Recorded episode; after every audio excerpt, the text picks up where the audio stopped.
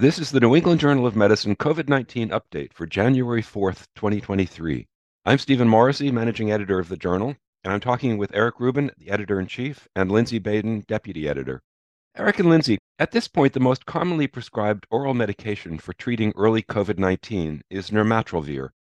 While this drug has clearly had success in decreasing the number of hospitalizations for severe disease, its uptake has been more limited than one might hope. A couple of factors have contributed to that. First, nirmatrelvir is co-administered with the drug ritonavir. This is necessary to prevent nirmatrelvir from being rapidly metabolized, but unfortunately, it can interfere with the metabolism of many drugs, which has limited its use in people who are receiving some classes of medication. In addition, there have clearly been many episodes of rebound viremia and recurrent symptoms that have discouraged some from taking the drug. Steve, it's hard to know what underlies these rebounds. Is it a problem inherent in this drug, or is it simply that we don't give it for long enough? It's a bit frustrating that at this point, we don't have a good study of the optimal duration of administration. It could simply be that if we gave a more extended course, the number of rebounds would fall. So, Eric and Steve, what we've witnessed over the last three years with the rapid development of different medications to treat COVID and the FDA using novel pathways to authorize who have emergency use authorization for medicines that we desperately needed over the last three years to prevent illness in and to treat our patients with illness. And I think we see that with nirmatrelvir.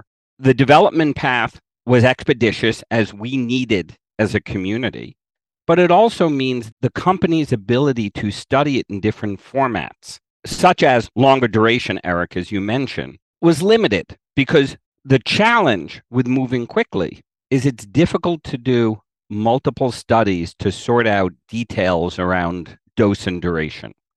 Having said that, the data that established this therapy demonstrated clear efficacy and clinical benefit, especially in those who are at highest risk for disease progression.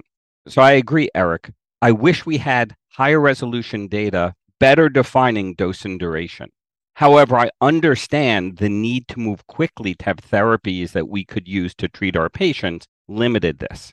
It's still not clear to me that the viral rebound that we've all seen in clinical practice is a property of nirmatrelvir treatment and perhaps the duration of treatment, or is a property of the virus as we understand the kinetics of viral replication over time and data are conflicting as to the burden of rebound associated with nirmatrelvir therapy versus the burden of rebound associated with natural infection.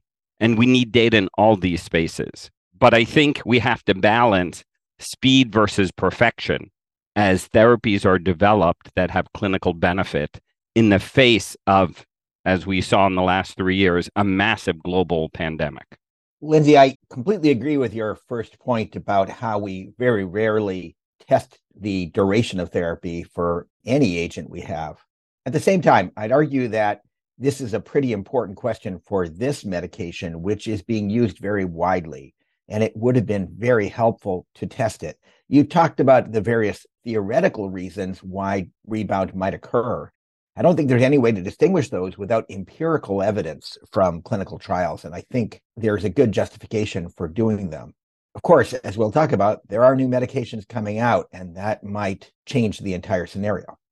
Let me clarify. I agree, Eric. I think the need for data better defining the clinical efficacy of different formats of using nirmatrelvir are needed and should be conducted and should be conducted with haste.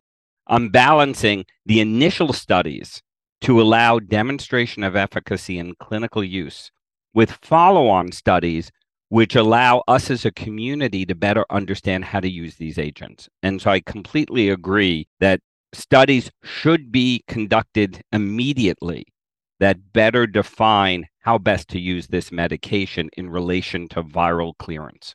We do have another drug that's proved effective in outpatients Remdesivir was first used in inpatients with more advanced disease where it had relatively marginal effectiveness. But when it was studied in outpatients, it clearly reduced morbidity. The problem, though, is that it's administered intravenously, and that severely limited its use. So why can't we just give it by mouth? It's a bit ironic that the intestine is designed for absorption, and most of the drugs we use for outpatients are given PO.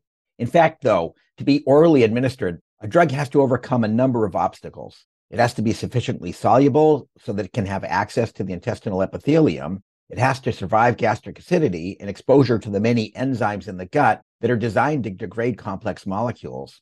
It has to be absorbed under the large variety of conditions it's likely to encounter in people with meals or on an empty stomach, and in people who are taking drugs that decrease gastric acid production. And it has to not get destroyed by first pass metabolism in the liver. Finally, it has to produce predictable exposure across these many individuals. Some drugs work really well early in their development, others need help. There are several avenues to get there. One is to alter the formulation of the drug so that it's better absorbed or is protected as it passes through the stomach. Another is to alter the fundamental structure of the molecule to change its absorption and metabolism. And a third common approach is to make a prodrug. These are compounds that are often inactive themselves, but are converted generally by host enzymes to the active drug. So, Eric, as you note, these are fundamental challenges in drug development. And one needs to establish if a drug has efficacy before one manipulates formulation to improve the ability to prescribe and distribute widely to those who need it. An example of this, as you well know, is with our antivirals for herpes group infections like acyclovir and ganciclovir, which for years had low bioavailability. And then formulation manipulation with val acyclovir and val ganciclovir, the valine ester of each, increased bioavailability by nearly a log. And these are examples of drugs that work. And we are then able to manipulate their properties so they can be more easily used in the community. And the difference between an intravenous administered medicine and an oral administered medicine is night and day in terms of our ability to treat our patients and to treat them early in illness and to treat them for a longer period of time if we deem it necessary. So we have some experience with this in the antivirals, but as you point out, Eric, this needs to be sorted out for our medications against COVID. So, in that regard, last week we published a study of an investigational drug that goes by the developmental name VV16. So, what is that compound? VV16 is a prodrug, not exactly of remdesivir, but of a close analog. It's been tested in an animal model of COVID 19 and shown to be effective. In the clinical trial that we published, participants received drug every 12 hours for five days with higher loading doses on day one, a regimen that had been tested in early phase trials. One of the unusual characteristics of this compound is that it contains a deuterium atom instead of a hydrogen atom. By replacing hydrogen with deuterium, presumably you can slow down the metabolism of some molecules. And I assume that that's why they made this somewhat unusual substitution. And Eric, as we've discussed, the value of early treatment for SARS CoV 2 and for most infections in general heightens the importance of having an oral therapy versus an IV therapy to be able to prescribe to our patients as early in illness as possible. So remdesivir, as we've discussed, is intrinsically limited by its intravenous formulation. Thus, alternatives such as this agent hold a lot of promise. And how did the clinical trial of VV16 work? This was a single blinded trial performed in China, which randomized participants to either VV16 or nirmatrelvir. Participants had mild to moderate COVID 19, a positive PCR, and at least one risk factor for progression of disease. It was a non inferiority trial where the hypothesis was that the time from randomization to sustained clinical recovery, which essentially meant complete resolution of symptoms, would be similar with either drug. There were several secondary endpoints, most notably progression to severe or critical COVID 19 or death. Safety was also monitored through the first 28 days. And what happened? The study included more than 400 patients per arm. About a quarter of them had not been vaccinated. Treatment began fairly late, a median of four days after symptom onset and PCR positivity. Disease was mild in most participants. And so, what were the results? VV16 performed equivalently to nirmatrelvir with a median recovery time of four to five days. Secondary endpoints all appeared similar as well. However, there were no cases of progression to severe disease or death. Altogether, VV16 appeared to be just as good as nirmatrelvir, at least in this population. Of course, the study isn't perfect. After all, what we care most about is avoiding serious illness. And in this study, it appears that the risks were low enough and the number of participants small enough that we didn't see any events. Also, I suspect that both drugs would be even more effective if started earlier in the course of disease. So, Eric, as you point out, what we care the most about is prevention of severe illness, which was limited in this study, both by sample size, but also by the nature of the population studied. And I think what's challenging about these non inferiority or comparison designs is it presumes that the comparator, in this case, nirmatrelvir, has a known level of efficacy in this population. Here, a placebo group would be incredibly helpful in better defining the benefit of the new medication, VV16. However, it gets very complicated the ethics of doing placebo controlled trials when you're in an at risk population with an established effective therapy, even though there may be great variability in what that effectiveness means. So these types of designs are important, but they're intrinsically limited for an assessment of absolute efficacy, and it's even more limited when the sample sizes are relatively small. However, as you noted, Eric, this did establish non inferiority in efficacy, therefore, opening the door to an additional class of antivirals to treat SARS CoV 2 in the outpatient setting. And the ability to treat early in illness is linked to the ability to diagnose early in illness. And so, another parameter that we as a community have to think about as we think about oral therapy, oral therapy early in illness, is our ability to diagnose our patients early, likely at home with a rapid test. And that requires a comprehensive approach in the healthcare system to diagnose and then be able to determine if antiviral therapy could be a benefit. But this tool, another oral antiviral agent with a different mechanism, is very attractive to have as a potential option. And Lindsey, this isn't the only oral drug being developed for COVID 19. So, when do you think you would use new agents like this if they were approved? So, Steve, as always, you ask very challenging questions.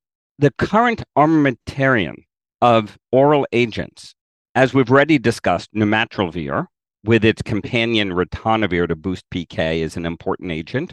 Molnupiravir, with a different mechanism, increasing missense mutations, and the drug we're discussing now, which is a remdesivir analog. All of these agents have different properties and different levels of data that establish efficacy. The efficacy of nirmatrelvir is very attractive given the high quality, double blind, placebo controlled randomized trials that were conducted.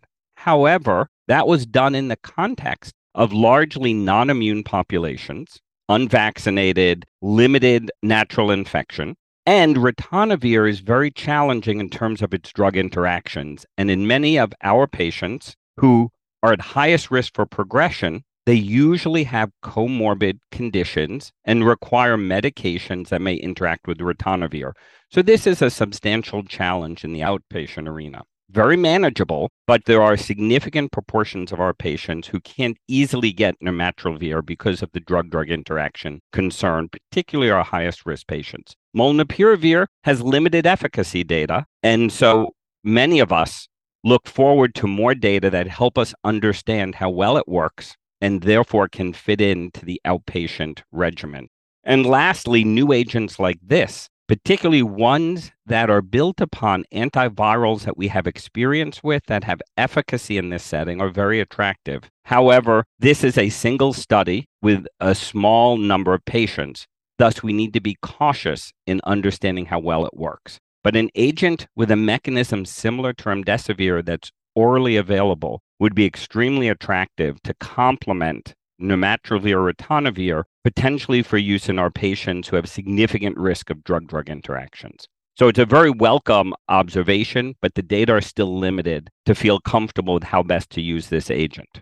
One factor worth mentioning, maybe only to dismiss it rapidly, is the idea of combination therapy. Remdesivir and VV16 target the viral polymerase, while nirmatrelvir targets one of the two viral proteases. And therefore, you could imagine that they might be synergistic with one another.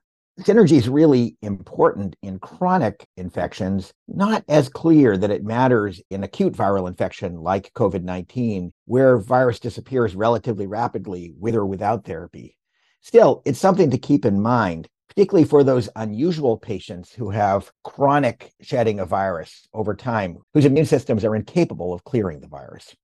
Eric, I think that's a very important point. And you know, as a physician who cares for patients with weakened immune systems, both in the cancer center as well as those who have received organ transplantation and are on chronic immunosuppressive therapy, sadly, our community has seen too many patients who have prolonged viral shedding over weeks to months. And I think in that setting, you're absolutely correct. We need to think very carefully about how to use these oral agents to try and help clear infection. And currently, they're largely being used in a serial fashion. And we need to think about using them in a combination fashion. As you imply, serial fashion may allow a greater chance for viral escape and viral mutations that may limit the activity of that agent in the future. Granted, this is an extremely small number of patients. This is less than 1% of our patients in general who will get COVID. But in this population who have a severely weakened immune system, we will need to be thinking about how to use these medications in combination and how to do that with even more limited data than we currently have for general use. Steve, when you posed this question, and you suggested that there are many potential drugs out there. I think that's true. And I think that's likely to be just because it takes a long time to develop these small molecules. But I do think that there's a lot of hope for better antivirals. And I'd add that the kinds of things that you learn from making an antiviral against SARS CoV 2 are the kinds of things that apply to other viruses as well. So I think that there's a lot of learning going on here and suspect that means that we are going to have a better pipeline of antivirals in general because of all the efforts being put into these drugs. Thank you, Eric. Thank you, Lindsey.